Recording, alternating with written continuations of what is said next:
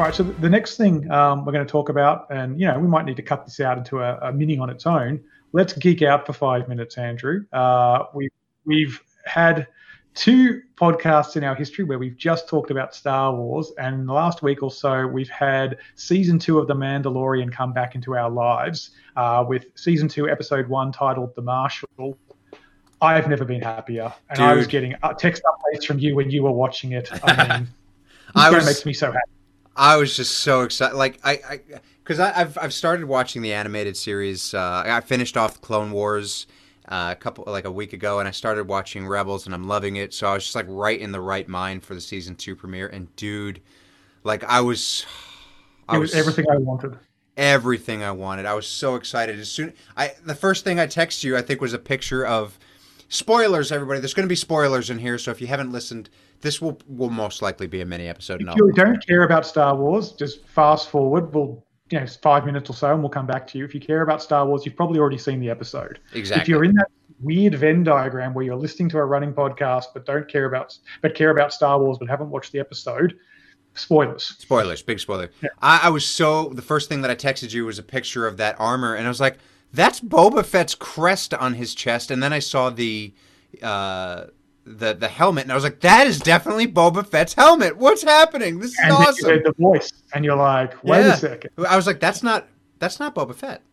No, that was uh, Timothy Olyphant, Yeah. um, who talk about being typecast between Deadwood, Justified. He's playing a marshal in the latest episode of Fargo now. Well- now he's playing a, a, a- marshal in a Star Wars show. Do you know the last thing I watched him in was Santa Clarita Diet? Now that's a fun show. Yes, I was so Very yeah, Yes. I was so sad when they canceled it because I was like, oh man, where do we go from here? But so it was from from like I gotta admit, watching this and that being the last thing I watched, that was a couple years ago. I was like, I couldn't stop seeing that, but at the same time, I was like, perfectly cast, man. Like this was great, Yeah. just the Well, I came off just watching him in Far in Fargo, and Yeah, so he's playing a marshal now. And so it was like, oh my god, it's it's the same guy, but in I think he's, br- he's just a brilliant actor. He's got that right uh, combination of, um, you know, kind of hard and intense, but also funny and charming. Uh, kind of goofy, but yes, Yeah, but just ah, I lo- I tell you, um, for those of you who have played the Knights of the Old Republic, the video games, there is a I can't at the moment remember. I think it's in. I think it's in KOTOR one, Knights of the Old Republic one. There is a, um, there's a mission where it takes you to to Tatooine, and you have to go and slay a krayt dragon. And it was very much similar to the way that they did it in this. Lured him out of the cave, the explosives, and I knew it was a direct reference to that game. And I really just I appreciated that. I, I really appreciated that. Yeah. I think um, the thing that a lot of people in season one of The Mandalorian criticized the fact that Mando wasn't that good at his job at times. He got beat up an awful lot. He got the Uh, crap kicked out of him every episode.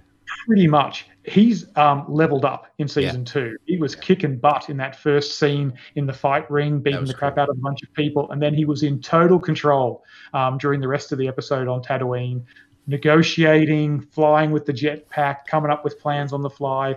He's definitely had a bit of an upgrade and a level up since season one. Totally. And there was just I gotta say like I I every time the child comes on and he does something cute, I have like tears in my eyes, dude. I am not so ash-. Oh man, I am not ashamed to admit that I think that that thing is the cutest little thing that I've ever seen. Like and now it makes more noises than it used to and I'm like, "Oh, He's growing up. I Yeah, love him. I need him or her. It might be her. We don't know. That's a good point. Yeah. Um, Yeah. I'm just. Uh, I just. I, there's never, I think, ever been something as cute, and never will be something as cute moving forward as the child. I will say that. Yeah. Oh, I, I, I've been the proud father of two beautiful girls. They ugly compared to that thing. I. Um, I was going to say I know, but that's kind of rude. So. yeah, well, you know, it's not okay if I say it. everyone says all babies are beautiful. There's some ugly babies out there, and my kids were okay, but the child, that's a good looking baby. Every So, time it smiles, it melts my heart. It's like Christmas morning.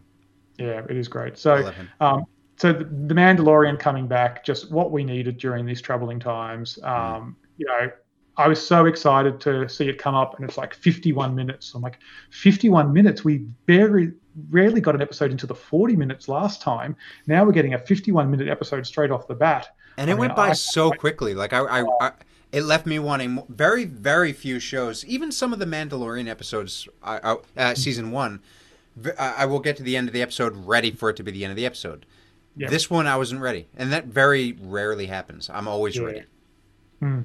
Um, of course, you know the big thing for the rest of the season. At the end, we saw spoilers. We believe it's Boba Fett. Dude, it's got to be Boba Fett because at first I thought maybe it's just a clone. Yeah, it could be uh, Commander Cody or yeah. Rex. Yeah. Uh, uh, which would, yeah, I guess it could be because Rex is spoiler alert uh, in Rebels, and he's, you know, he has aged. Could be, yeah. but I kind of, I really hope it's, it's got to be Boba Fett. I mean, the whole episode was about his armor. Um, yeah, exactly. I didn't. I didn't look. I was going to look on IMDb because I was like, that will tell me who he was supposed to be playing. I didn't because I want to be surprised. Um, yeah. So don't anybody spoil it for me because I'll come to your house and find you. No, so we'll um we'll try and every episode going forward after uh, the Mandalorian, we'll just check in and see how it's going. Um, we're going to have to try and tie each episode though into the theme of uh, mindfulness and running and self improvement. So the, the tidbits I took from this day was you know Mando seems a lot more in control. He's okay with the droids now, so I think yeah. he's probably got on top of those mental health things. He's doing a bit of mindfulness, so that's good. I like where your um, mind's at. Yeah. But when it comes to athletics tough beat for that Tusken Raider who tried to oh. run away from the Krayt Dragon. Um, running in sand's always tough, um, but running in a straight line, aside from this huge worm thing like out of Dune, was never going to work out well for that guy. Anakin so, was onto something when he said he hates sand. Um, there's a reason he hates sand when you see something like that coming out at you. Go a bit of left to right. It's yeah. like that scene of Game of Thrones where he just yeah, runs exactly. It's like idiot. And it, right, goes direction. It is kind of interesting because there were a few interviews with um, uh, who was in Force Awakens? Daisy Ridley and um, the guy that played Finn. What's his name? Oh, uh, John Boyega. That's right. Uh, yeah, yeah, yeah. Bodega? Boyega. Boyega. Boyega, right. yeah. Bodega um, where you get a deli sandwich from in New York. Right.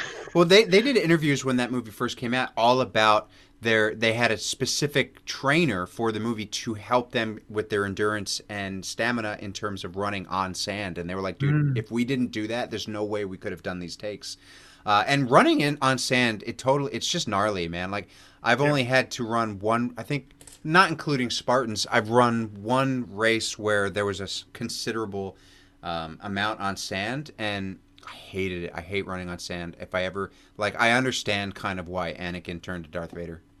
Yeah, it's it's actually really like it. Lots of people you read they start running on sand, and then two weeks or three weeks later they've got Achilles tendonitis pain yeah. because the sand causes your heels to sink in so much more, and all of a sudden you're stretching ligaments. If you can get past that, though, I hear it's like a lot of NBA basketball players train on sand for explosive mm. strength because if you can jump on sand, once you get on a basketball court, which is a perfectly hard surface, you're going to have a heap more power. So, well, that's when in Rocky Three, that's when the turning point was when Rocky beat Apollo on the sand. So, like, sand's where it's at.